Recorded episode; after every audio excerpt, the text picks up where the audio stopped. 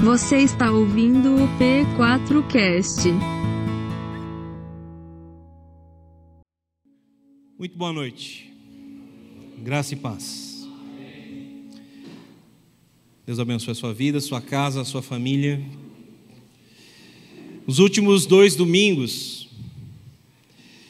eu trouxe 2 sermões que falam de responsabilidade, de sermos ativos naquilo que nós temos buscado do nosso Deus. Nós temos buscado uma intervenção sobrenatural de Deus na nossa vida, a gente tem que ser ativo nisso. Nós temos buscado o milagre de Deus, nós temos que ser ativos nisso. O que você tem buscado de Deus? O que eu tenho buscado de Deus? Não adianta simplesmente orar, pedir. Só uma pausinha. Júlio, acerta o microfone para mim, que está com um pouquinho de microfonia, por favor. Obrigado. Não adianta orar, pedir e não ser ativo no tocante a insistir. E não ser ativo no tocante a clamar. Até que o Senhor venha, eu vou clamar. É até que Ele venha. Eu vou lançar minha vida diante dEle. E eu vou crer que Ele continua sendo o mesmo. No primeiro sermão nós falamos sobre a vida de Bartimeu em comparação ao aleijado do tanque de Betesda. E falamos que Bartimeu ele foi totalmente ativo na sua cura.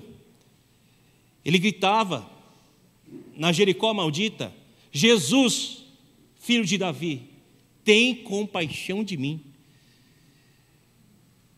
Ele foi um homem que buscou de fato a sua cura.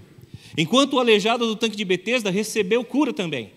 Contudo, era um vitimista, um coitadista que só sabia apontar para a sua condição e não conseguia enxergar que a própria cura estava diante dele.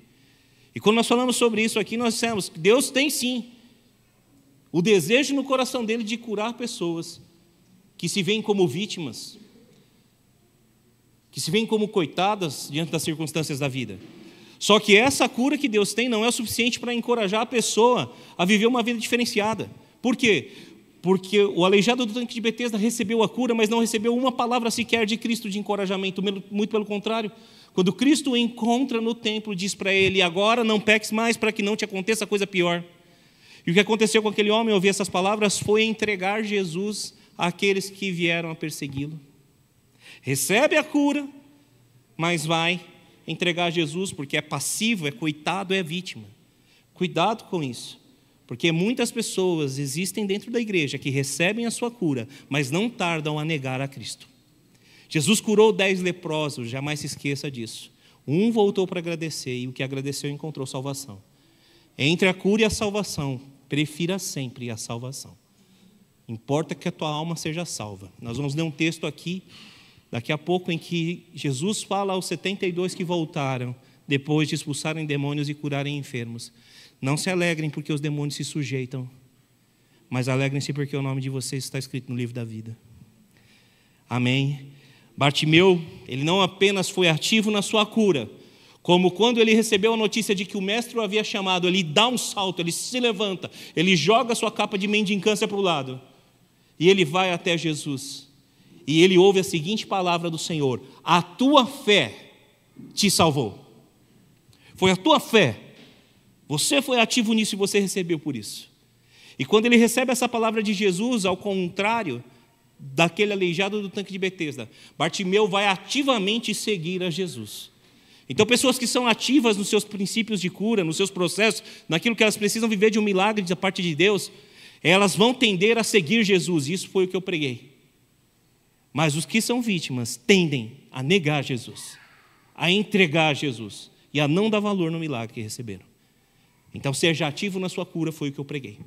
Na semana passada, eu preguei sobre a descrição de Cristo em Apocalipse.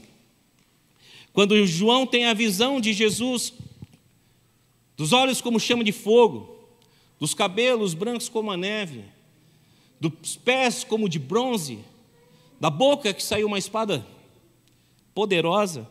E João, ao ter essa visão, ele se joga aos pés de Jesus.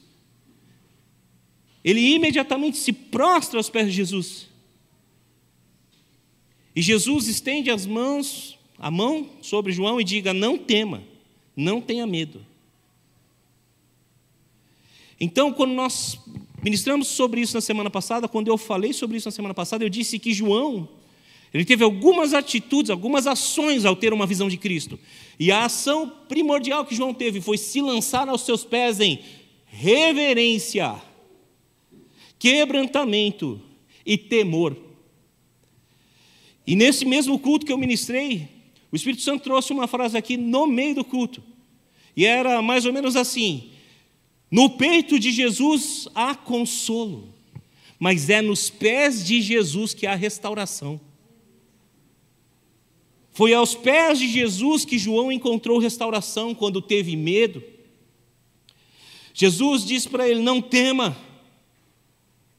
Jesus disse para ele: agora vá e escreva. É aos pés de Jesus, entenda isso, que você vai encontrar a restauração da sua vida. Nós precisamos desejar, sim, o colo de Jesus, reclinar a cabeça em seu peito, como João reclinava. Mas há momentos em que você precisa de restauração e não de consolo.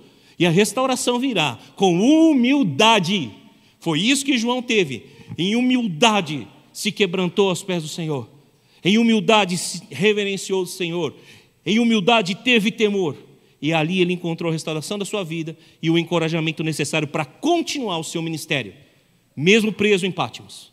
Está entendendo isso? Diga amém. E não saindo dessa linha de ser ativo nas coisas de Deus, hoje eu abro uma série de sermões para pregar sobre batalha espiritual e libertação. Já chegando o final do ano, eu estou pensando, Deus vai me dar um sermão abençoado, de vitória, de um 2024 próspero, e Ele está dando tudo isso. Mas não há como você ser próspero e crescer na vida, enquanto você for encarcerado pelo diabo. Não há como crescer e prosperar, enquanto você viver como salvo, mas não ser curado e liberto. A obra vicária de Jesus Cristo na cruz do Calvário não apontam apenas para a salvação, apesar de esta, a salvação, ser a coisa mais importante que nós temos na vida. A obra vicária de Cristo começa na salvação, passa pela libertação e nos traz cura. Você crê nisso? Diga amém. Amém. Como nós temos ministrado e falado aqui, sozo, palavra grega que significa salvo, curado e liberto. Então o Senhor me trouxe essa direção para pregar sobre batalha espiritual e libertação. E eu vou tecer várias coisas aqui, falar muitas coisas. E eu espero que Deus fale ao teu coração, te dirija. Você que está presencialmente aqui, que está assistindo o culto pelo YouTube, ou que vai assistir esse culto posteriormente. Jesus quer operar na sua vida de maneira integral. Amém. Mas para isso você precisa agir, tomar uma posição. E eu quero que você abra sua Bíblia comigo agora em Filipenses capítulo 2, versos 12 a 15.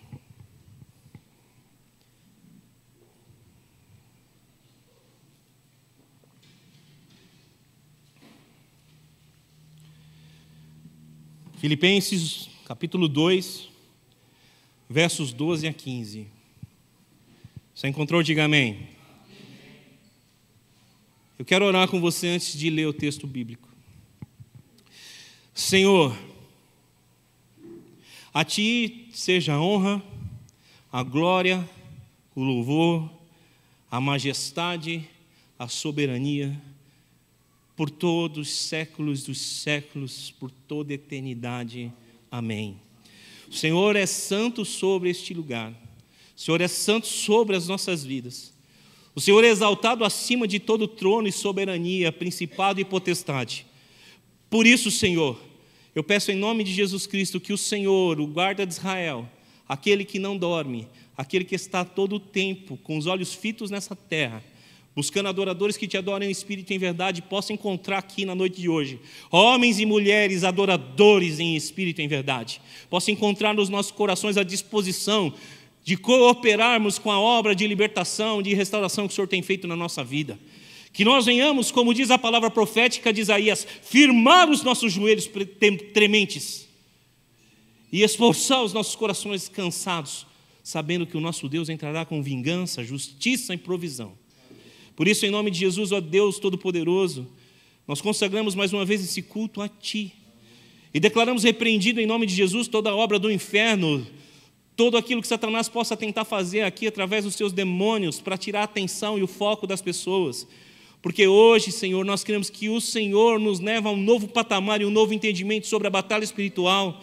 E nós acreditamos que isso traz tremor para o inimigo, porque o maior é o que está em nós do que aquele que está nesse mundo. E a Tua palavra nos ensina que nós devemos nos sujeitar a Ti e fazer resistência ao diabo. E este vai fugir de nós. Então nós nos sujeitamos a Ti agora e pedimos, Rei dos Reis e Senhor dos Senhores, esteja presente em nosso meio. Toma o lugar que é Teu, lugar de honra, lugar de exaltação. O Senhor é o centro da adoração, o Senhor é o centro desse culto, o Senhor é o centro de tudo, porque sem Ti nada do que foi feito haveria de ter sido feito, porque em Ti tudo existe, subsiste, porque para Ti, por meio de Ti e para Ti são todas as coisas. A Ti, ó Rei dos Reis, Senhor dos Senhores, seja a glória para sempre, amém. Então a glória desse culto é Tua, a glória do que vai ser pregado é Tua, recebe o tributo que Te é devido, nos purifica com o Teu sangue, Rei dos Reis, nos salva, nos limpa, nos santifica, nos liberta e nos restaura nessa noite em nome de Jesus, amém. Filipenses 2, verso 12 em diante. Assim, meus amados, como sempre vocês obedeceram, não apenas na minha presença, porém muito mais agora na minha ausência, ponham em ação a salvação de vocês com temor e tremor, pois é Deus quem efetua em vocês tanto o querer quanto o realizar, de acordo com a boa vontade dEle. Façam tudo sem queixas nem discussões, para que venham a tornar-se puros e irrepreensíveis, filhos de Deus, inculpáveis no meio de uma geração corrompida e depravada, na qual vocês brilham como estrelas no universo. Aleluia. Até aqui. Amém. Eu quero que você leia comigo novamente o finalzinho do verso 12. Ponham em ação a salvação de vocês com temor e tremor. Repete comigo. Eu vou colocar a salvação que eu recebi em ação, com atitudes, em temor e tremor, para a glória de Deus. Amém. Tudo que eu acabei de ministrar lendo aqui, a palavra do Senhor, diz respeito a ações, a atitudes. Sim, nós recebemos grande salvação, mas nós não recebemos uma salvação que nos leva a ficar passivos, mas uma salvação que precisa ser exercida com ações, em temor e tremor do Senhor. Amém? É isso que Paulo está enfatizando aqui. Então, eu quero pontuar algumas coisas que Paulo também enfatiza e te apontar um caminho aqui, para que você de fato venha entender, compreender, reconhecer o que é uma batalha espiritual e possa vencê-la de verdade. Então a primeira questão que Paulo fala aqui no verso 12, reconheça que você tem a quem obedecer. Paulo reconhece a obediência dos filipenses. Paulo diz assim, vocês obedecem tanto na minha presença quanto na minha ausência. E quem eles obedecem? Não é Paulo que eles obedecem. Paulo ensina para eles o evangelho de nosso Senhor Jesus Cristo. Paulo ensina para eles as revelações que ele recebeu de Cristo. Paulo ensina para eles como devem obedecer a Deus. E a palavra nos fala que Paulo diz, vocês têm obedecido, tanto na minha presença quanto na minha ausência. Aprenda uma coisa, amado irmão, que é ter vitória na batalha espiritual, seja obediente. Tanto quando você está na igreja, quanto você está no seu trabalho, aonde quer que você andar, aprenda, por favor, uma coisa, e preste muita atenção no que eu vou dizer agora. Infelizmente, no nosso meio, muitas pessoas que têm perecido por desobedecer as orientações da Escritura, estão perecendo por desobedecerem a Deus. Faço alerta aqui na noite de hoje. Obedeçam a voz dos pastores que lhes ensinam a Escritura. Testem todas as coisas. Não é para você aceitar a profecia, é para examinar a profecia. Diga amém se você está entendendo isso. Mas se aquilo que está sendo pregado, a exaustão nesse púlpito, seja aos domingos, seja nas terças, seja num grupo pequeno, seja num aconselhamento lá na minha sala, obedeça. Entenda o que significa aquilo que o profeta Samuel, por revelação de Deus, disse a Saul, em 1 Samuel 15, 22, obedecer é melhor do que sacrificar. Paulo está falando aqui que estes homens, essas mulheres da igreja de Filipe, eles eram obedientes. Para de ser teimoso, por favor. Para de ser teimosa, por favor. Obedeça. Obedeça. Para que você viva. Para que você não tenha necessidade de ser uma pessoa frustrada naquilo que Deus tem para você em termos de salvação, libertação e cura. Nós temos perecido por desobedecer. Então, cuidado.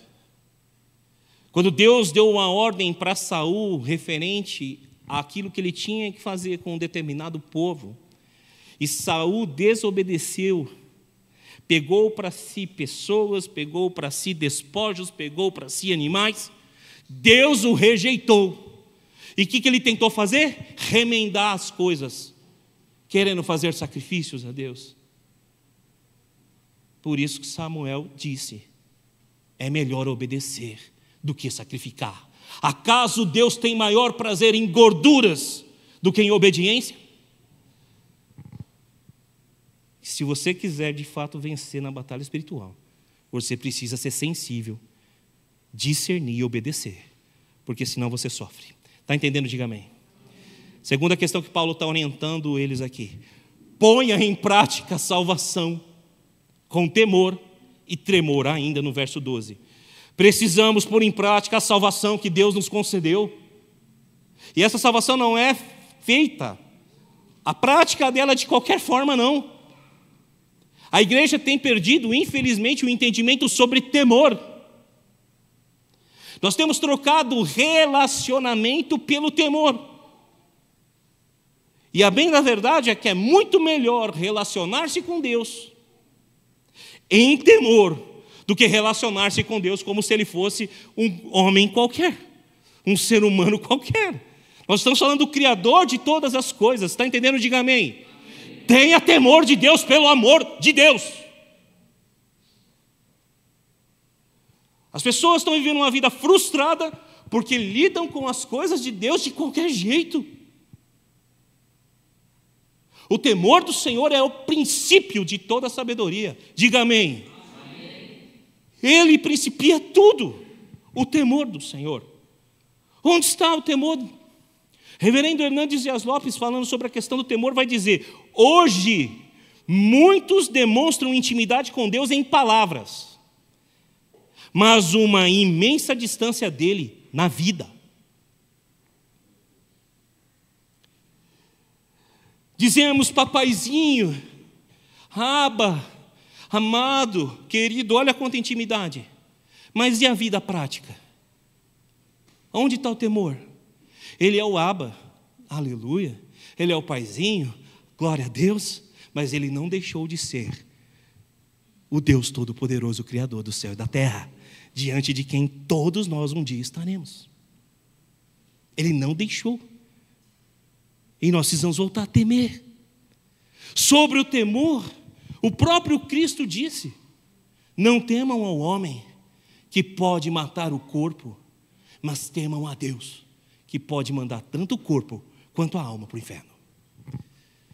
A igreja precisa recobrar o senso de temor. Nós precisamos ter um relacionamento com o nosso Pai, com o nosso Abba, de respeito, de entender quem Deus é. Está entendendo? Diga amém. Não existe vitória na batalha espiritual sem nós sermos ativos na nossa salvação, com temor e tremor. Diga amém se você entende isso.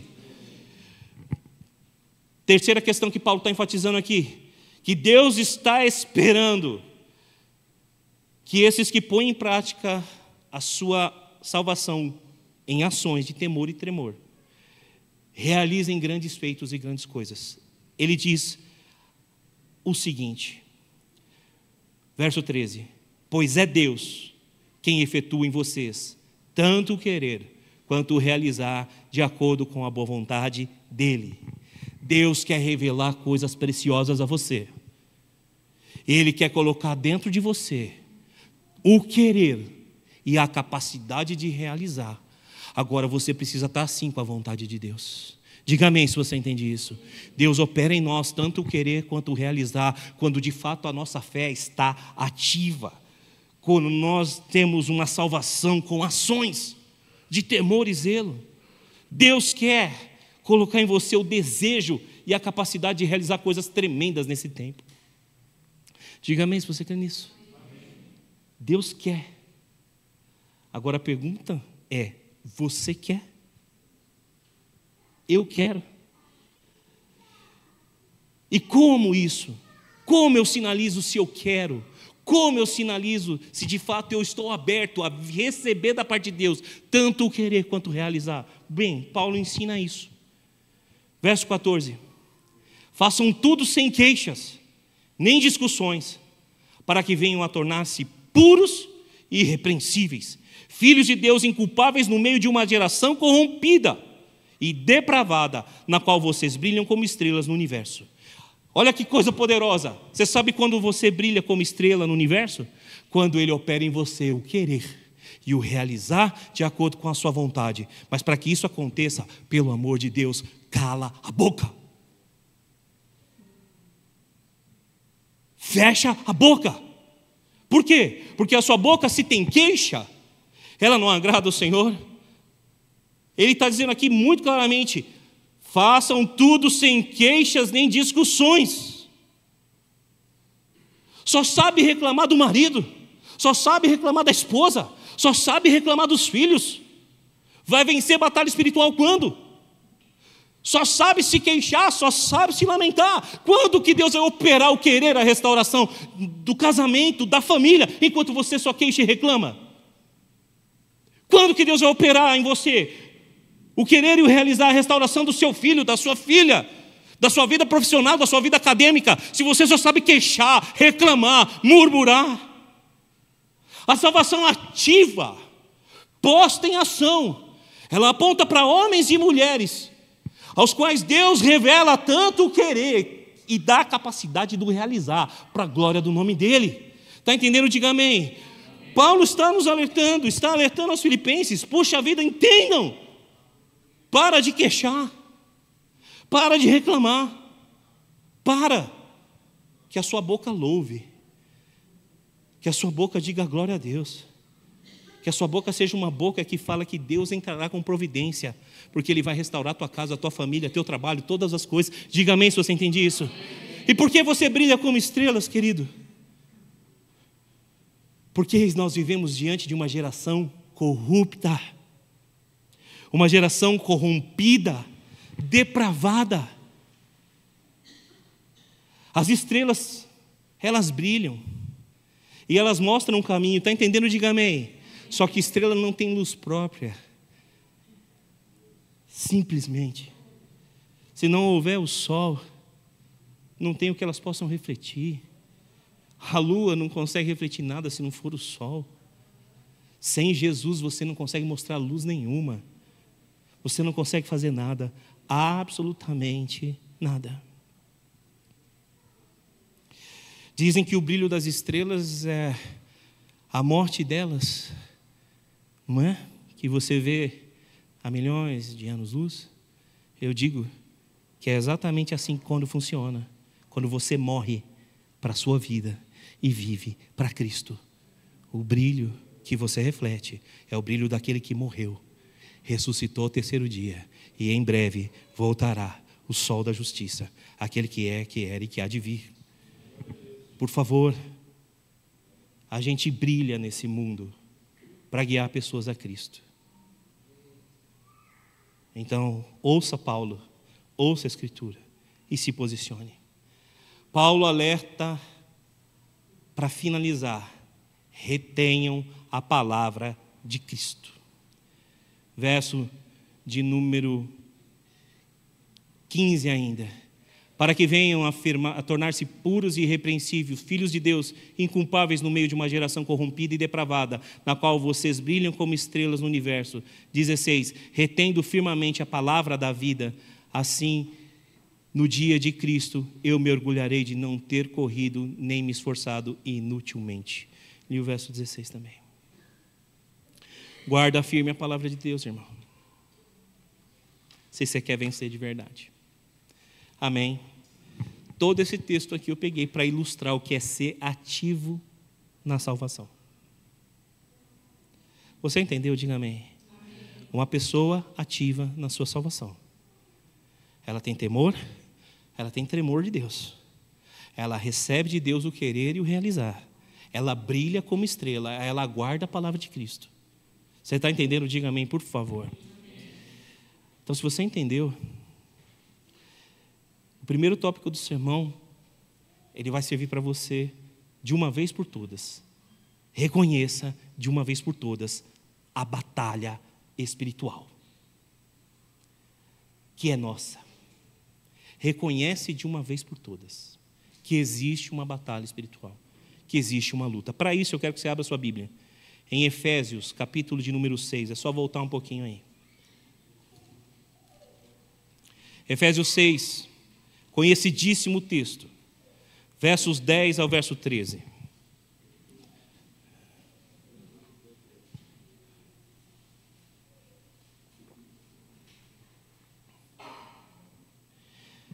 Finalmente, deixa eu parar aqui já.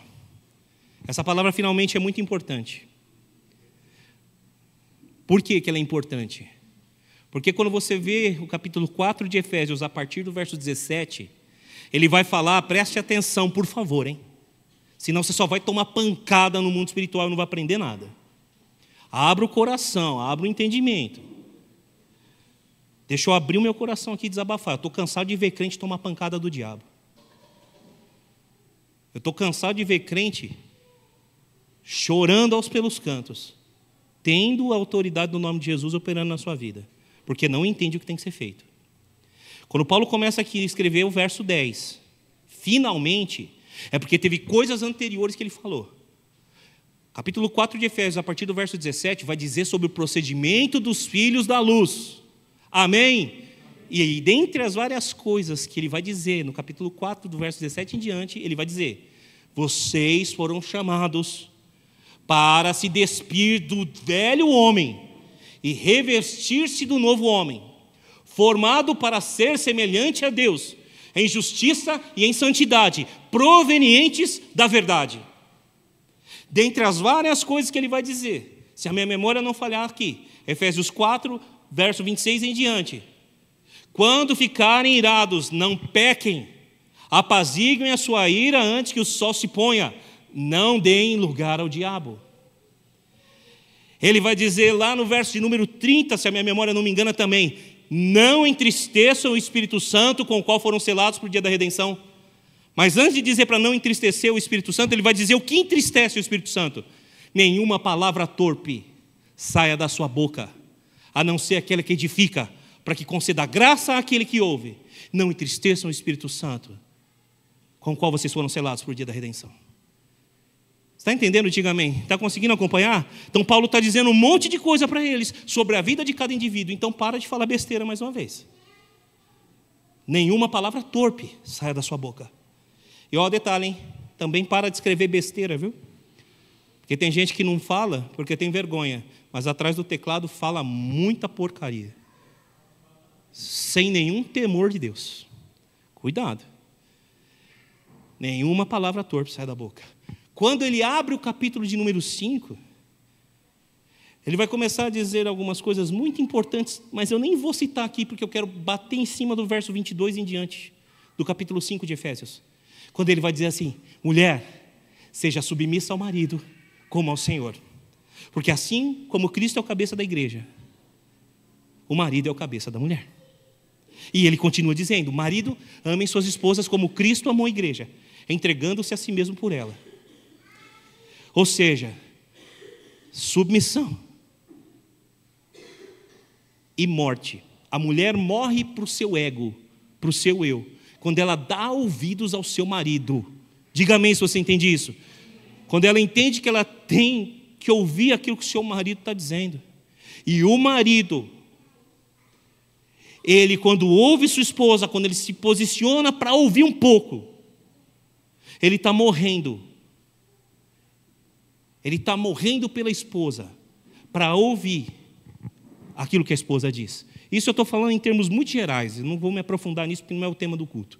Amém? Isso aqui não está nem escrito no meu sermão, que tem 18 páginas. É o que o Espírito Santo está me ministrando aqui. E ele vai terminar ali falando sobre, o capítulo 5 falando, o capítulo 5 ele termina ainda falando sobre marido e mulher, e ele inicia o 6, falando sobre o relacionamento de servos e senhores. Trabalha com honestidade, só isso que eu tenho a te dizer. Trabalhe para quem é seu patrão com honestidade. E se você é um patrão, seja honesto também. Mas a ênfase que eu quero dar aqui, porque eu estou falando de família principalmente. A partir, no capítulo 6, se a minha memória não falha, do verso 7 ao verso de número 9, Paulo vai falar: pais, não provoquem a ira dos seus filhos, e filhos, honra o teu pai e a tua mãe, para que te prolongue os teus dias na terra. Paulo fala tudo isso para ele falar sobre batalha espiritual. Então, ponha a sua vida em ordem. Amém? Ponha a sua família em ordem. Se você de fato quer viver uma vida vitoriosa na batalha espiritual. Então, para eu falar sobre o finalmente de Paulo, eu precisei voltar lá atrás. E se eu fosse mais para trás, teriam mais coisas para dizer ainda. Então, batalha espiritual é uma coisa séria, você precisa aprender isso de vez. Portanto, bota a casa em ordem. Ah, mas eu vou pedir para o pastor orar por mim. Pastor nenhum tem mais autoridade que a palavra. Se você não é uma mulher sábia edificadora da tua casa, mas é uma tola que destrói com as próprias mãos, tua casa vai continuar uma desgraça. Se você é um machão e acha que pode falar o que quer para seus filhos e para sua esposa, pastor não tem maior autoridade que a escritura. Você não morre pela tua esposa, a tua casa vai continuar uma desgraça. Pastor algum tem mais autoridade do que está escrito na Bíblia. Amém? Amém? E nenhum pastor pode tomar partido entre homem e mulher, porque o partido do pastor é o reino de Deus, é o que Deus diz e o que a palavra diz. Então bota em ordem sua casa, acerta as coisas. E aí nós falamos de batalha espiritual a partir daqui. Ah, pastor, mas é difícil. Amém. O Espírito Santo te ajuda na fraqueza. Vai dobrar o joelho e orar. Porque aquilo que é impossível aos homens é possível a Deus. Amém. Vamos seguir agora, depois do finalmente, verso 10 de Filipenses, de Efésios 6. Fortaleçam-se no Senhor e no seu forte poder. Vistam toda a armadura de Deus para poderem ficar firmes contra as ciladas do diabo. Pois a nossa luta não é contra seres humanos, mas contra os poderes e autoridades, contra os dominadores desse mundo de trevas, contra as forças espirituais do mal nas regiões celestiais. Verso de número 13. Portanto, por isso, vistam toda a armadura de Deus para poderem resistir no dia mal e permanecer inabaláveis depois de terem feito tudo. Aí ele vai descrever a armadura de Deus e, como não é o tema de hoje, eu não vou descrevê-la. Está entendendo o que eu estou ministrando? Diga amém, por favor. Posicione-se. Seja ativo na salvação que Deus te deu. Mude de vida, cristão. Cuida da tua casa. Põe ela em ordem. Pelo amor de Deus. Agora, não foi Paulo apenas que falou sobre a batalha espiritual. O próprio Jesus falou sobre essa batalha que nós, discípulos, lutamos. Lucas capítulo 10, versos 17 a 21.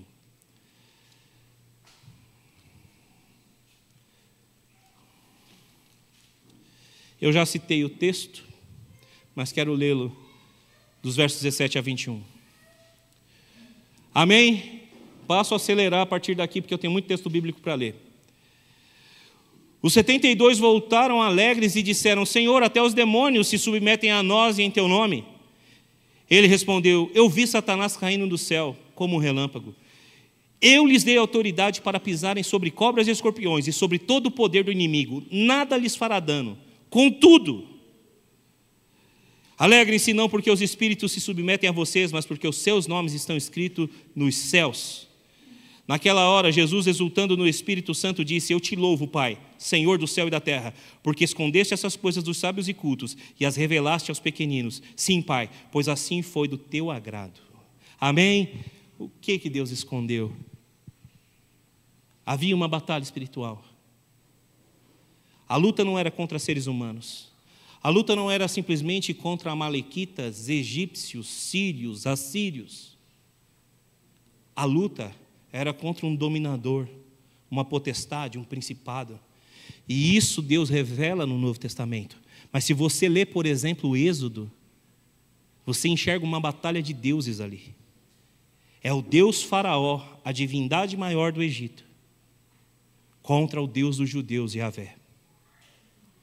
São os magos do Egito, representando toda a idolatria, magia, feitiçaria, contra o libertador de Israel, Moisés. Deus revelou, por meio do seu filho, que há uma batalha. Satanás foi lançado dos céus. Os demônios estão aqui. Mas há poder no nome de Cristo.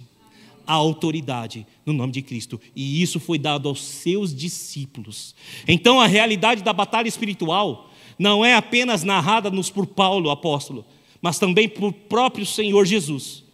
E eu quero te perguntar, existe uma luta, existe uma batalha. Como discípulo de Jesus, o que é que você está fazendo?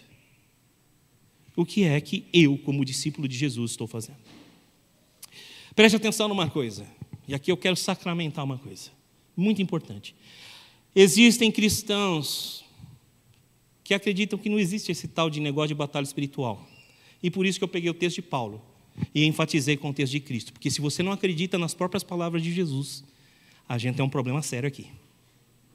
Jesus fala sobre a batalha espiritual. Jesus fala sobre o poder que os discípulos tinham no nome dele.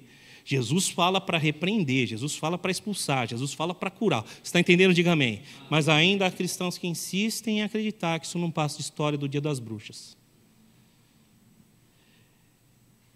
Lendo um livro sobre batalha espiritual,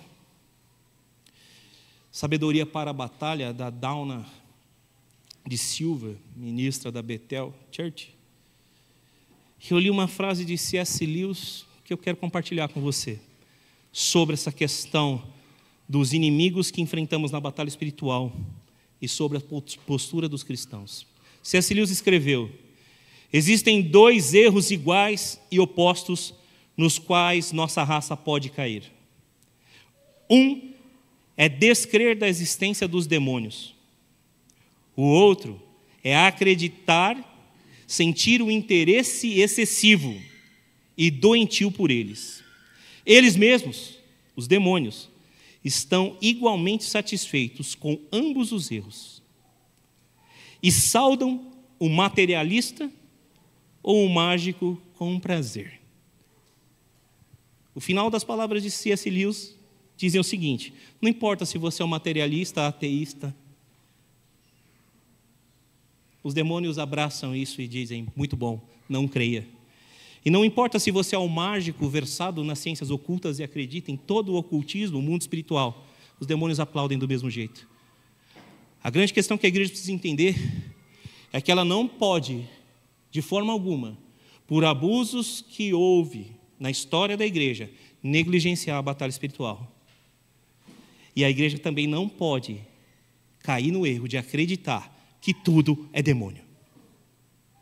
Está entendendo? Diga amém. Vamos nos posicionar urgentemente para reconhecer a batalha. A segunda coisa que eu quero que você entenda na batalha espiritual: três tipos de mal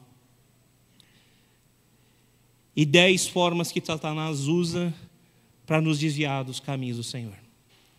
3 tipos de mal, na perspectiva espiritual, que o demônio tenta contra as nossas vidas. Eu vou citar o mal e citar o texto sem abrir. Você anota e confere depois. Amém? Porque é muita coisa que eu tenho para ministrar. Primeiro, o mal, influência. Evangelho de Mateus, capítulo 16, verso 23. Você encontra Pedro repreendendo Jesus porque disse que iria ser morto. Pedro diz para ele: não, Senhor, estou contigo. E Jesus faz o quê? Para trás de mim, Satanás, porque você não pensa nas coisas de Deus, e sim nas coisas desse mundo. O nome desse tipo de mal espiritual é influência. Pedro não está possuído por um demônio, mas ele está sendo influenciado por uma potestade e por um poder para tentar tirar Jesus do seu destino profético. Então, toma muito cuidado, porque se Pedro pôde ser influenciado, que dirá você e eu? Então, esse é um tipo de mal dentro da perspectiva do mal espiritual. E o mal espiritual é o mal que o Satanás e seus demônios fazem. Segundo tipo de mal, a opressão. Esse texto eu quero que você abra, por favor, Evangelho de Mateus, capítulo 8, verso 23 a 28.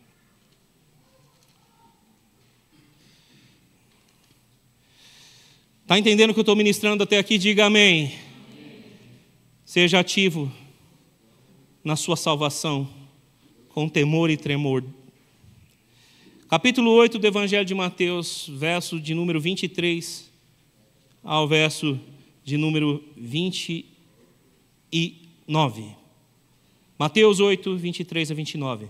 Entrando ele no barco, seus discípulos o seguiram. De repente, uma violenta tempestade abateu-se sobre o mar, de forma que as ondas inundavam o barco. Jesus, porém, dormia. Os discípulos foram acordá-lo, clamando: Senhor, salva-nos, vamos morrer. Ele perguntou: por que vocês estão com medo, homens de pequena fé? Então ele se levantou e repreendeu os ventos e o mar, e fez-se completa bonança. Verso de número 27. Os homens ficaram perplexos e perguntaram: quem é este que até os ventos e o mar lhe obedecem? Verso de número 28. Quando ele chegou do outro lado, à região dos Gadarenos, foram ao seu encontro dois endemoniados que vinham dos sepulcros. Eles eram tão violentos que ninguém podia pôr-se no seu caminho. Então eles gritaram: que queres conosco, filho de Deus? Viestes aqui para nos atormentar antes do tempo devido? Até aqui. Opressão. Essa tempestade não é uma tempestade qualquer. Essa tempestade é uma tempestade que Jesus repreende. Os demônios, eles podem sim mexer em ambientes, atmosferas, e eles têm poder sobre a natureza. Fato, só você olhar aquele texto que eu acabei de citar, dos sinais que os magos faziam. Irmão, a Bíblia diz que o diabo, ele se transveste de anjo de luz. O poder demoníaco não é pequeno. Eu estou desde as 11 horas da manhã escrevendo esse sermão. E a ordem que Deus me deu foi para não colocar comida na minha boca. Não almoçar, não comer, até terminar essa pregação.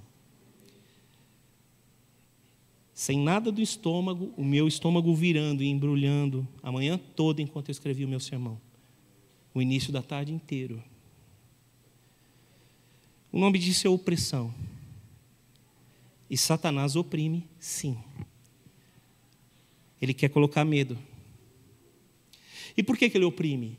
É só você entender o texto. O que Jesus está indo fazer do outro lado das águas agitadas, do vento forte? Ele está indo libertar dois endemoniados. Alguns crentes antigos dizem assim: o diabo está furioso, né, pastor? Quando foi que ele esteve contente? Quando foi que ele esteve feliz? Ele sabe que o dia dele se aproxima. Ele sempre vai estar furioso. Ele sempre vai querer atormentar a vida de cada um de nós. Agora, qual é a sua postura? Qual é a sua posição? Qual é a minha posição? Os discípulos tiveram medo, a opressão era grande, mas Jesus se levantou e repreendeu. Amém? Não tema, maior é o que está em nós do que o que está no mundo. Tem muita gente que diz assim: ah, quando eu comecei a buscar a Deus, quando eu comecei a ir para a igreja, as coisas pioraram na minha vida. Negativo, irmão. Negativo. As coisas não pioraram nada, as coisas já estavam ruins, só que você não enxergava, aí você passou a enxergar. Agora que você enxerga, você tem poder para repreender e para decretar no nome de Jesus que todo principado, poder e autoridade batem em retirada. se afaste e libere caminho, porque o seu Deus é vencedor invicto. Está entendendo? Diga amém. Não tem essa história de que as coisas pioram, não. Satanás, ele sempre operou e vai continuar operando. Jesus o chamou de homicida desde o princípio e pai da mentira. Ele mentiu para Adão e Eva, distorcendo o que Deus disse. E ele foi extremamente ativo na influência sobre Caim, quando este veio matar o seu irmão Abel. Ele é homicida desde o princípio, pai da mentira. Ele vai fazer questão de mostrar o seu poder. Só que o nosso Deus é maior. O nome dele é maior. Terceiro tipo de mal aí, dentro dessa perspectiva do mal espiritual: possessão. Verso 28 a 32. Quando ele chegou ao lado, à região dos Gadarenos, foram ao seu encontro dois endemoniados que vinham dos sepulcros. Eles eram tão violentos que ninguém podia passar por eles aquele caminho. Eles gritaram: "Que queres conosco, filho de Deus? Viestes para nos atormentar antes do tempo?" A certa distância deles estava pastando uma grande manada de porcos. Os demônios imploraram a Jesus: "Se nos expulsas, manda-nos entrar naquela manada de porcos." Verso 32, ele lhes disse: "Vão." Eles saíram e entraram nos porcos, e toda a manada atirou-se a precipício abaixo, em direção ao mar, e morreu afogada. Você vê possessão aqui dos dois homens, e depois você vê possessão dos animais. O homem foi formado à imagem e semelhança de Deus, querido. E se tem uma coisa que um demônio é louco para fazer, é possuir um corpo humano.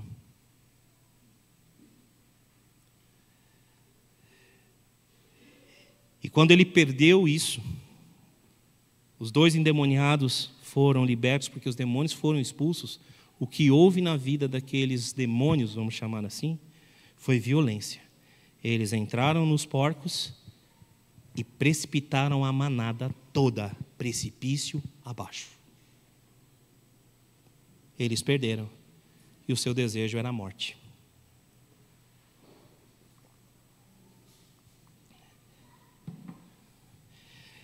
Deu para entender os três tipos de mal que existe dentro da perspectiva do mal espiritual?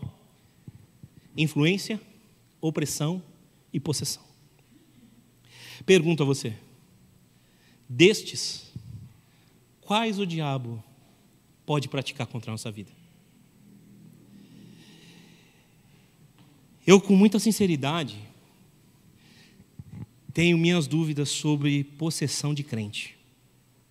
Possessão de cristão, com muita sinceridade, mas o que eu tenho visto no dia a dia tem me assustado com a quantidade de cristãos que têm vivido uma vida de escravos de Satanás. Eu vou aprofundar nesse raciocínio daqui a um pouquinho, mas antes disso, eu quero compartilhar com você 10 perspectivas que Satanás usa aí para nos afastar, nos desviar do plano de Deus. Eu extraí isso desse livro aqui, Como Ministrar Libertação, da Doris Wagner, com outros autores. Quando se trata de cura e libertação, a literatura é vasta e ela é muito baseada em experiências pessoais. Então é necessário ter um cuidado muito grande com toda a literatura de batalha espiritual. Amém? Eu não aconselho esse tipo de livro para qualquer pessoa. Você precisa ter uma base bíblica muito grande para ler. Mas se interessar, ler. Mas eu acredito que essas 10 coisas, 10 planos, 10 perspectivas que o diabo usa para nos desviar do caminho de Deus fazem muito sentido. Foi escrita pelo Chuck Pierce, que é um dos coautores do livro. Primeira delas: cuidados com o mundo. Desviamos nosso olhar e desejo para o mundo à nossa volta, em vez de mantê-lo no Senhor que nos criou.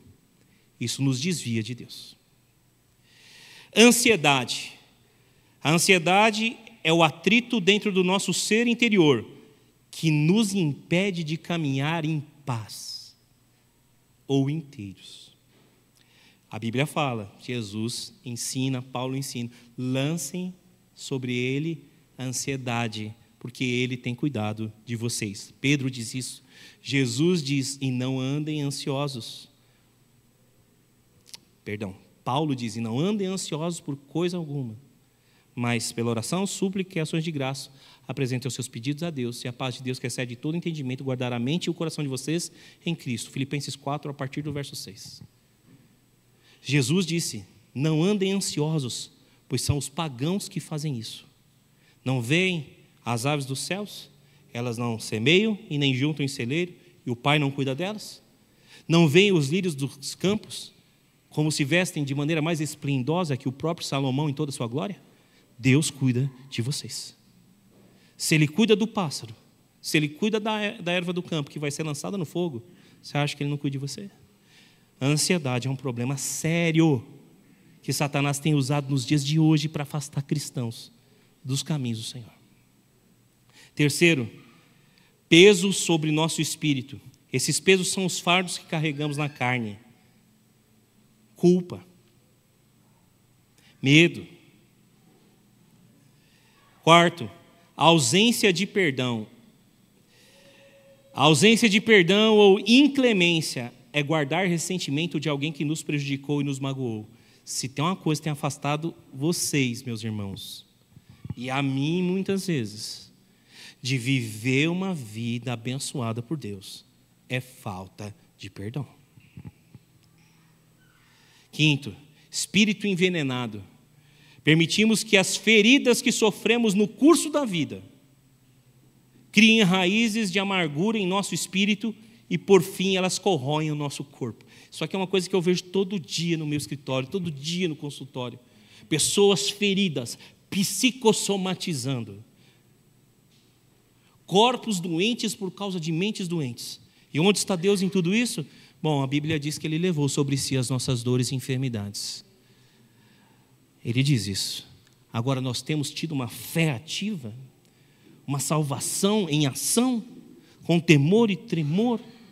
Tudo isso nos afasta de Deus se nós não tomarmos cuidado.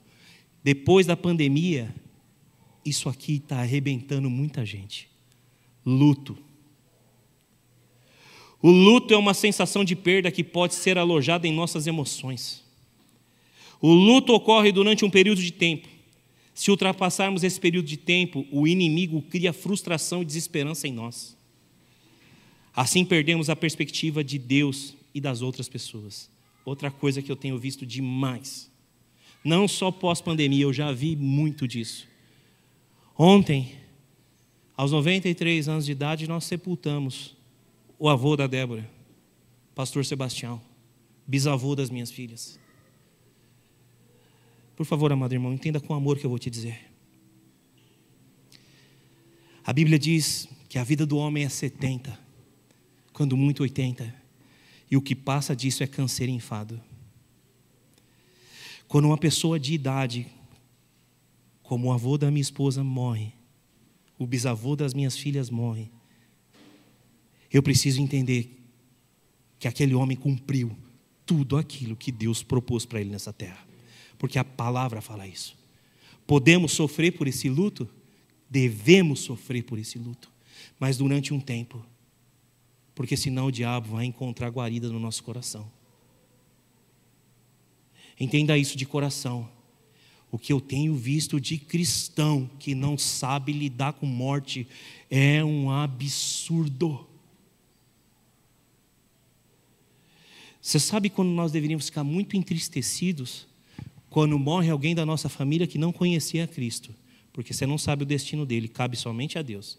Agora, quando morre alguém da nossa família que conhece a Cristo, por mais chocante que isso seja, por mais dor que isso nos traga, nós precisamos entender que é um momento de separação pequeno, se comparado à eternidade que há de vir, com a qual nós vamos desfrutar da companhia das pessoas que se foram dessa terra. Amado irmão, cuidado, porque o luto tem matado literalmente a fé em Deus. Cuidado, porque ele tem te distanciado daquilo que é o plano e o propósito de Deus para sua vida. Sétimo, emoções instáveis. Outra coisa que eu vejo demais no consultório. Instabilidade é a impossibilidade de ficar em pé.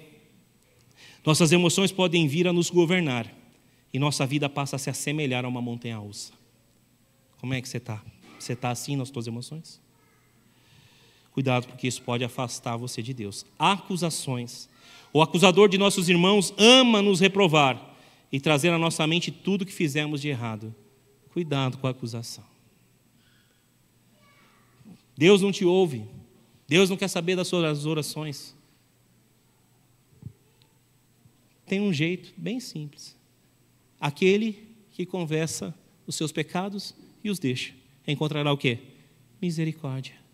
E se o meu povo, que se chama pelo meu nome, se humilhar e orar, e se arrepender dos seus maus caminhos, eu ouvirei, eu perdoarei, eu sararei. Humilhação, oração, arrependimento. Busca da face do Senhor. Para que ficar preso com a acusação? Agora um conselho. Muda de vida. Para que não aconteça coisa pior. Amém? Palavras de Jesus. 9, condenação. A condenação é o oposto da convicção. A convicção leva-nos a ter paz, mas a condenação diz que não há saída para os erros que cometemos. Sempre há misericórdia de Deus. Diga amém se você entende isso. Amém. Sempre há misericórdia de Deus. 10, pecados e padrões iníquos. O autor do pecado é Satanás. O pecado não confessado pode nos levar a um padrão de iniquidade. A iniquidade desvia-nos do caminho da vida. Uma coisa é pecado. A outra é iniquidade. Pecado é quando você erra o alvo. Você não obedece a Deus e faz a sua vida o que bem entende. Iniquidade é quando você está nem aí para aquilo que Deus diz na palavra. É a ausência de lei. Isso é muito perigoso. Deu para entender essas 10 questões? Tudo isso afasta a gente da vida de Deus. E quando a gente fala de batalha espiritual, ninguém vence batalha espiritual distante de Deus. Ninguém, absolutamente ninguém. Amém. Eu quero ler uma palavra do escritor desses 10 motivos. Cada uma dessas questões pode fragmentar a forma como pensamos e levar nosso espírito a perder o poder que Deus disponibilizou para nós. Deus fez cada um de nós com espírito, alma e corpo e ordenou que fôssemos completos. Se Satanás conseguir nos pegar nas armadilhas dele, em qualquer um dos pontos mencionados anteriormente, seremos como a pessoa descrita por Tiago. Que pessoa? Aquele que duvida, tem a mente dividida e é instável em tudo que faz. Tiago 1, versos 6 a 8. Mente dividida, quanto disso tem acontecido? Crê e não crê. Cuidado. Ou você crê, ou você não crê. Ou você confessa e vive, ou você deixa de confessar e não vive. A Bíblia fala, quente ou frio, porque o morno vai ser vomitado. Quer lidar com a batalha espiritual? Posicione-se como homem e mulher de Deus.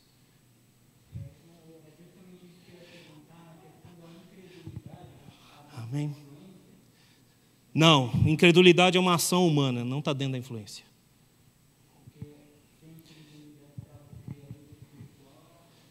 Incredulidade é humano, espírito de incredulidade. Quando Deus disse a Adão e Eva, comam de toda a árvore do jardim, não comam da árvore que está no centro do jardim, do conhecimento do bem e do mal. O que aconteceu com eles? Eles não creram no que Deus disse, logo foram incrédulos. E o pecado da incredulidade entrou no coração deles. A incredulidade entrou primeiro, que é a desobediência.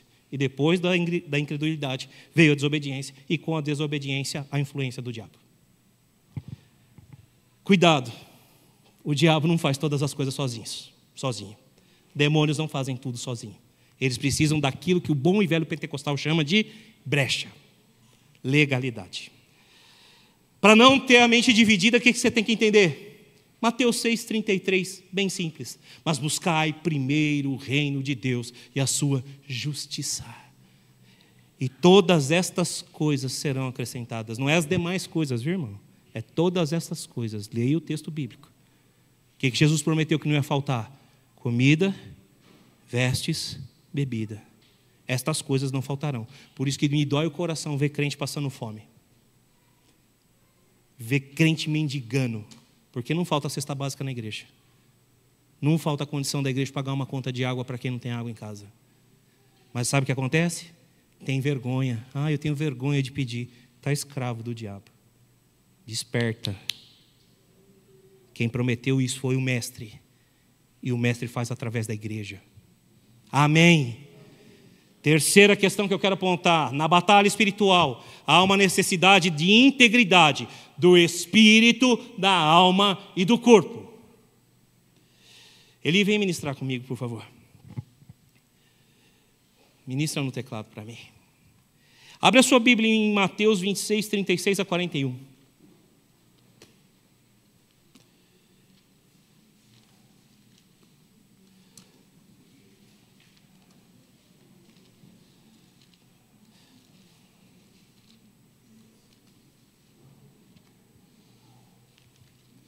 Mateus 26, 36 a 41. Você conhece bem esse texto? Palavras de nosso Senhor no Getsêmani. Amém? Me acompanhe, por favor. Então Jesus foi com seus discípulos para um lugar chamado Getsêmani. E lhes disse: sentem-se aqui, enquanto vou ali orar.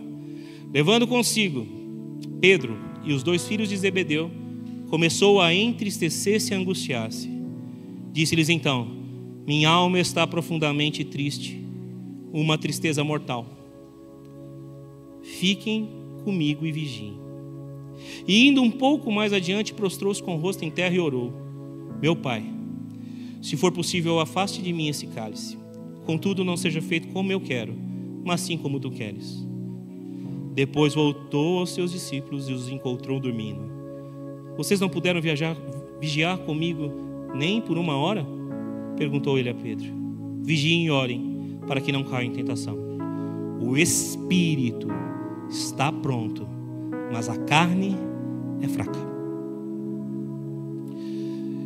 De novo, na batalha espiritual nós precisamos manter espírito, alma e corpo íntegros.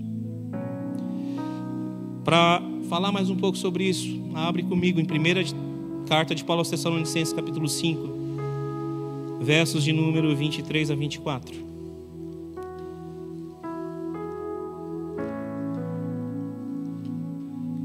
Primeira Tessalonicenses, capítulo 5, verso de número 23 ao verso de número 24.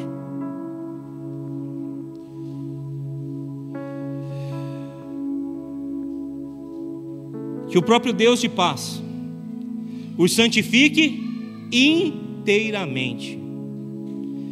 Que todo o espírito, alma e corpo de vocês sejam preservados irrepreensíveis na vinda de nosso Senhor Jesus Cristo.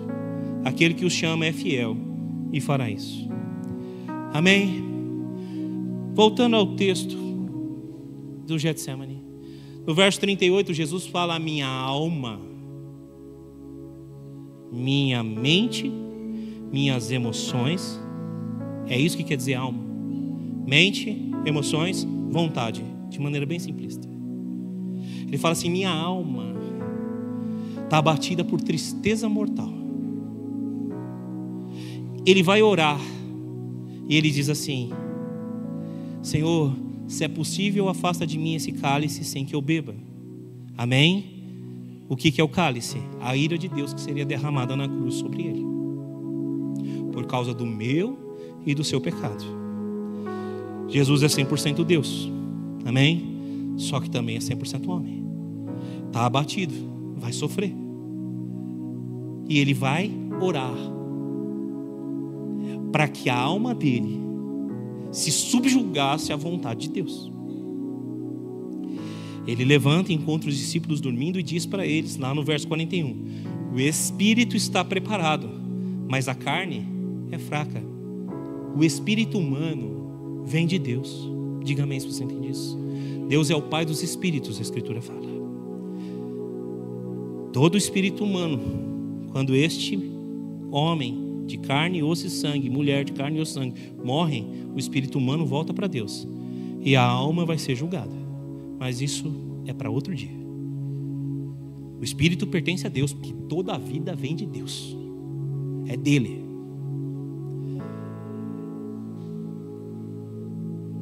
Jesus diz: a minha alma está batida. E ele diz assim: o espírito está pronto. O espírito se sujeita a Deus, mas a carne é fraca. A carne é fraca para quê? Para obedecer a Deus. Porque para pecar ela é bem forte, né? Para pecar a carne é muito forte, mas para obedecer a Deus a carne é muito fraca. Ela não quer obedecer. O texto não nos é claro se Jesus está falando: minha carne é fraca, porque ele era carne, osso e sangue. Então certamente ele podia cair, porque ele foi tentado em toda sorte de tentação. Se ele não fosse de carne, ele não podia ser tentado. Amém? Satanás o tentou, nós lemos 3 tentações lá no deserto, e ele podia cair. A carne é fraca para obedecer a Deus.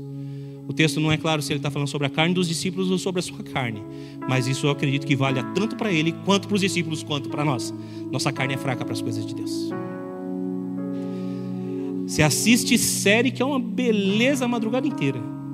Agora, vai orar 3 horas, 2 horas, para você ver se você consegue.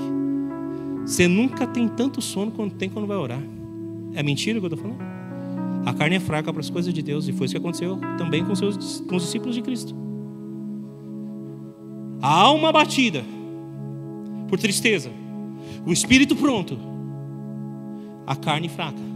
Espírito, alma e corpo, Paulo vai dizer, devem ser apresentados de maneira íntegra diante de Deus no dia de Cristo. E Deus fará isso em nós. Amém? Porque dele, por ele e para ele são todas as coisas. Inclusive o nosso espírito, alma e corpo pertencem a ele. Diga amém se você está entendendo isso. E nesse processo de peregrinação que nós estamos por essa terra, Deus está nos santificando no espírito, na alma e no corpo. Amém? Agora é muito necessário que você seja ativo nesse processo. Você tem uma necessidade muito grande de cuidar do seu espírito. Amém? Cuida do seu espírito. Você tem uma necessidade muito grande de cuidar da sua mente e das suas emoções. Cuida da mente e das emoções, porque Deus faz a parte dele, certamente. Você tem uma necessidade muito grande de cuidar do seu corpo. Amém? Essa carcaça é a habitação de Deus. Daqui a pouco a gente vai falar mais sobre isso. Então cuida do seu espírito, de sua alma e do corpo. Glorifica a Deus com todo o seu ser. É necessário cuidar dessa integridade. Por quê? Porque nós vamos ter que nos preservar quando o diabo vier nos atacar. E eu entro no quarto tópico do sermão. Na batalha espiritual precisamos preservar nosso ser diante dos ataques do diabo. Preserve o seu ser. Preserve o espírito, a alma e o corpo. 1 de Coríntios capítulo 3, verso 16.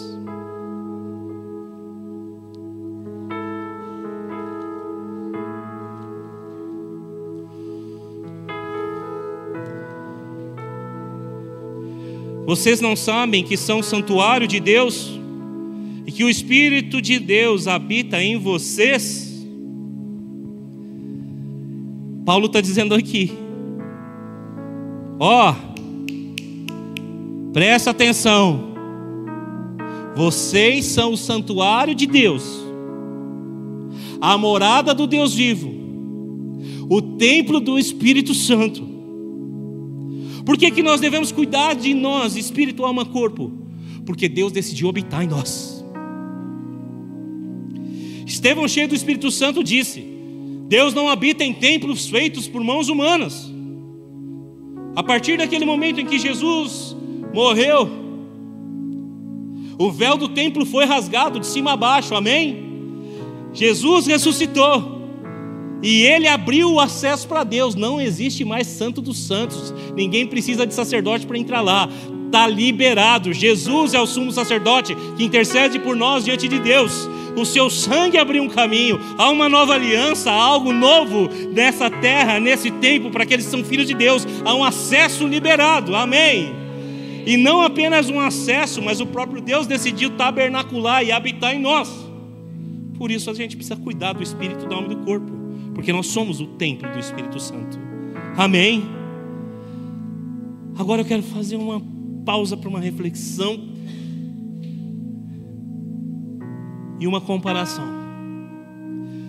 Quando a Bíblia fala de templo, ela vai remeter a muitas coisas, dentre elas o templo de Salomão, o tabernáculo de Moisés, o tabernáculo de Davi. Mas o tabernáculo de Moisés e o templo de Salomão tem uma coisa muito interessante, que eles se assemelham. Eles têm três partes, vamos dizer dessa forma. Quais são elas? Lugar santíssimo, lugar santo e o pátio externo, ou pátio exterior. Amém? Três partes. O templo tem três partes. Se você quiser saber sobre a constituição do templo, você pode ler 2 Crônicas capítulo 2 a 2 Crônicas capítulo 7. Você vai ver toda a construção do templo, a dedicação do templo. Isso se repete em 1 de Reis capítulo 5 até o capítulo de número 8. Amém? Quer saber sobre o templo? Você lê lá que você vai encontrar tudo. Eu não tenho tempo para ler. Mas três partes. Lugar santíssimo, lugar santo, pátio. O templo do Espírito Santo, que sou eu, que é você, tem três partes: espírito, alma e corpo. Então, uma comparação só para uma reflexão. Assim como o lugar santíssimo é o lugar da presença de Deus, o nosso espírito é o lugar da presença de Deus. Paulo vai dizer em Romanos 8, verso de número 16: porque o Espírito testifica ao nosso espírito que nós somos filhos de Deus. Amém? Então, isso é uma ilustração que eu queria que você refletisse na noite de hoje. Não vou fazer dela uma doutrina, porque a Bíblia não trata dessa forma, mas eu acho que vale muito a pena a reflexão, principalmente pelas coisas que eu tenho observado nos últimos dias a respeito dos meus irmãos em Cristo. Essa é uma constatação também que tem nesse livro aqui, que eu concordo com ela. Lugar santo equivale à alma,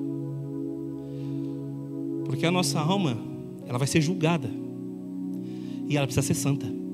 Nós precisamos santificar as nossas emoções, mas a nossa alma, assim como o lugar santo na época de Jesus, tem alguns problemas. O pátio externo, ele representa talvez o corpo, porque está bastante exposto. O que nos dá contato com o mundo, o que está mais exposto em nós? Espírito, alma ou corpo? Através dos 5 sentidos do nosso corpo, nós entendemos o mundo, nós nos relacionamos com as pessoas. Amém? Então, de novo, lugar santíssimo, espírito humano. Lugar santo, a alma humana. Pátio externo, o corpo. E olha que interessante. Na época de Jesus só tinha um lugar que ainda era de fato santo. E qual era esse lugar? O lugar santíssimo. E por que ele era santo? Porque era lá que se manifestava a presença de Deus. Ninguém podia entrar no lugar santíssimo sem purificação, sem santidade. A Bíblia narra que o sumo sacerdote, quando entrava no lugar santíssimo para fazer expiação pelo pecado do povo uma vez por ano, ele entrava ali com um colar, alguma coisa do tipo, um sino pendurado no seu pescoço, nas suas vestes, e uma corda amarrada no seu tornozelo. E os outros sacerdotes ficavam de fora. E enquanto o barulho do sino estava sendo ouvido, significava que aquele sacerdote tinha sido aceito por Deus e estava vivo na presença de Deus. Porque sem santidade ninguém entra na presença de Deus. Então ele estava vivo. O sininho está fazendo barulho. Agora, se o sininho parasse o barulho, podia puxar a corda, porque ele ia vir sendo arrastado morto. Então o lugar santíssimo era o lugar intocável, porque a presença de Deus estava lá. Eu quero te dizer que o demônio não tem poder para tocar no teu espírito, porque lá é o lugar da presença de Deus. Eu creio dessa forma. Deus não habita aonde habita um demônio. E Deus escolheu o teu espírito para habitar. O teu corpo é o templo do Espírito Santo, mas o teu corpo contém dentro dele a tua alma e o teu espírito, e é no teu espírito que Deus escolheu.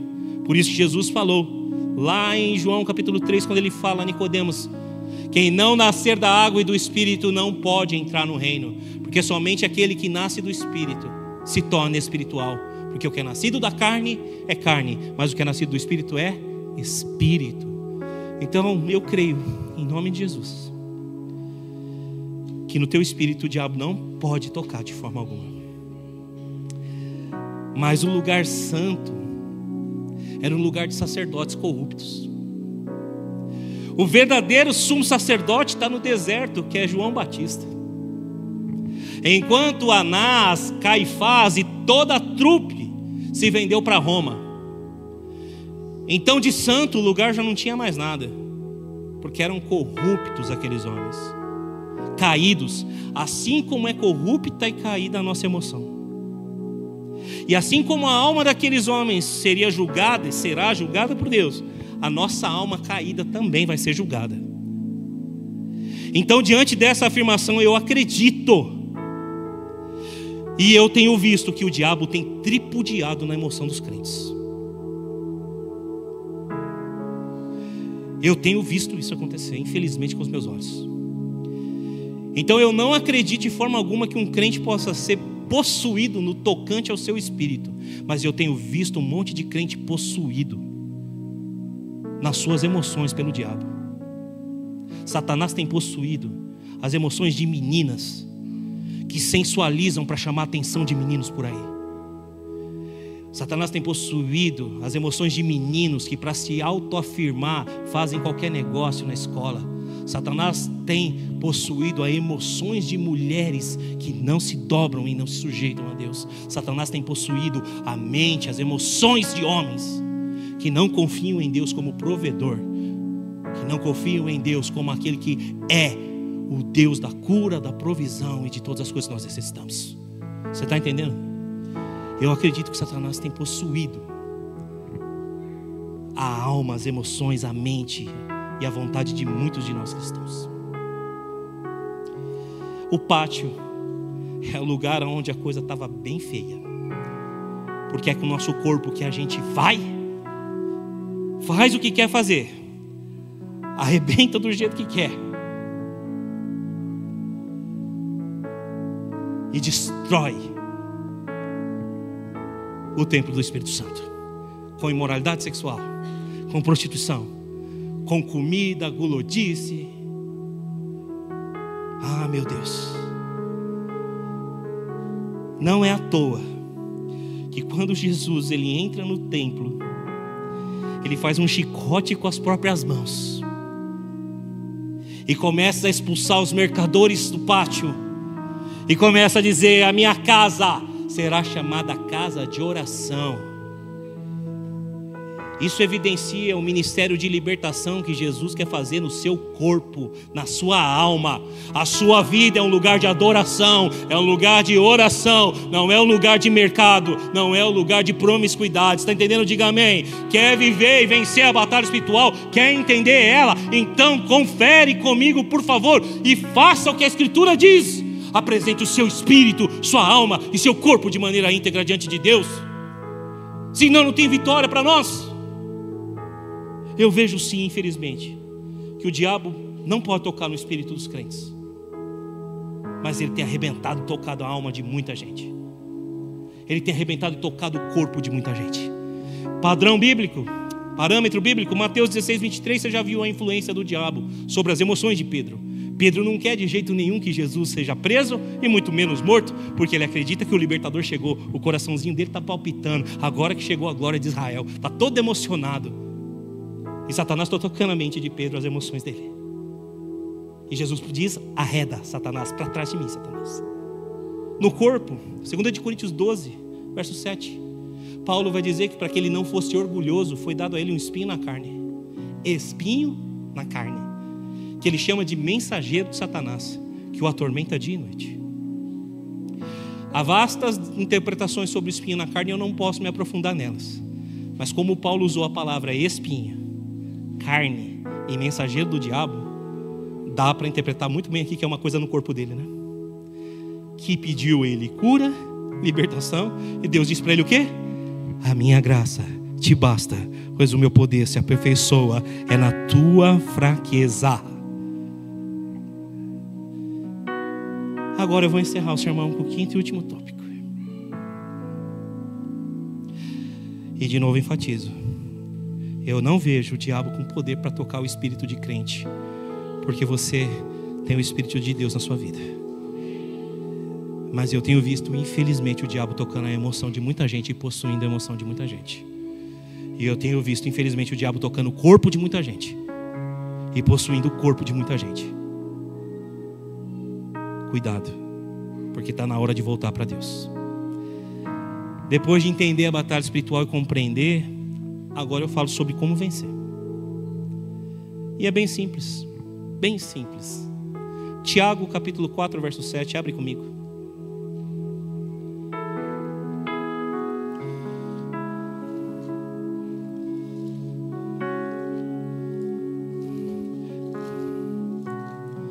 Bem simples vencer a batalha espiritual. Não tem muito problema não. Não precisamos pegar o óleo de Israel. Não precisamos colocar uma arca da aliança na nossa casa. Não precisamos tomar banho com a água do Rio Jordão. Não precisamos da imposição da mão de não sei quantos apóstolos, pastores, para o mal sair da nossa vida. Não. É simples. Tiago 4, 7.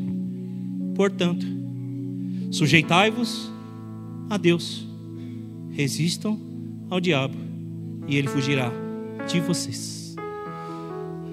Olha como é simples. Quer vencer a batalha espiritual? Sujeite-se a Deus. Sabe o que a palavra sujeição significa? Obediência. E a gente volta lá para o Paulo, aos Filipenses. Vocês têm obedecido, tanto na presença quanto na ausência. Obedece. Quer vencer a palavra, quer vencer a batalha espiritual? É simples. Sujeite-se a Deus. Abandona a vida do pecado. Quer vencer a batalha espiritual? Porque nem tudo que o diabo faz na nossa vida é por causa de pecado, mas sim por causa de emoção. Sujeite suas emoções a Deus. O salmista vai escrever no Salmo 42, verso 5 e diante: por que está abatida assim a minha alma? Por que angustia-se assim dentro de mim? Rei minha alma, espera em Deus, pois eu ainda o louvarei. Sujeite a sua alma a Deus, sujeite sua mente a Deus, sujeite sua emoção a Deus. Diga para sua alma: espera minha alma, porque meu casamento vai ser restaurado. Espera minhas emoções, porque Deus vai abrir a porta de emprego. Espera minha alma, porque tudo vai mudar, porque o meu Deus está se levantando ao meu favor. Põe a sua alma em ordem, põe as suas emoções sujeitas a Deus, coloque o seu corpo em sujeição a Deus. Esmurre o seu corpo, como Paulo ensinou. Eu esmurro o meu corpo, para que depois de ter pregado eu não venha ser desaprovado. Ah, mas eu não estou pregando, pastor, então eu posso viver de qualquer jeito. Se você não está pregando, você está fazendo o que na terra? É para brilhar como estrela, é para pregar o evangelho. E como diz uma frase antiga, pregue o evangelho. Se preciso, use palavras. A sua vida deve ser uma pregação. Sua vida deve ser um louvor, sua vida deve ser uma adoração. No meio de uma geração corrupta, como Paulo diz, e imoral, brilha como estrela. Mostra que existe um Deus. Seja ativo com a sua salvação. E como você faz isso? Além de se submeter a Deus, testemunhe. Apocalipse 12, verso 10, e aqui eu encerro meu sermão.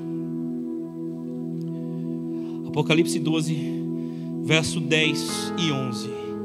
Então ouvi uma forte voz dos céus que dizia: agora veio a salvação, aleluia, o poder e o reino do nosso Deus e a autoridade do seu Cristo, pois foi lançado fora o acusador dos nossos irmãos, que os acusa diante do nosso Deus dia e noite. Eles o venceram pelo sangue do Cordeiro e pela palavra do testemunho que deram. Diante da morte, não amaram a própria vida.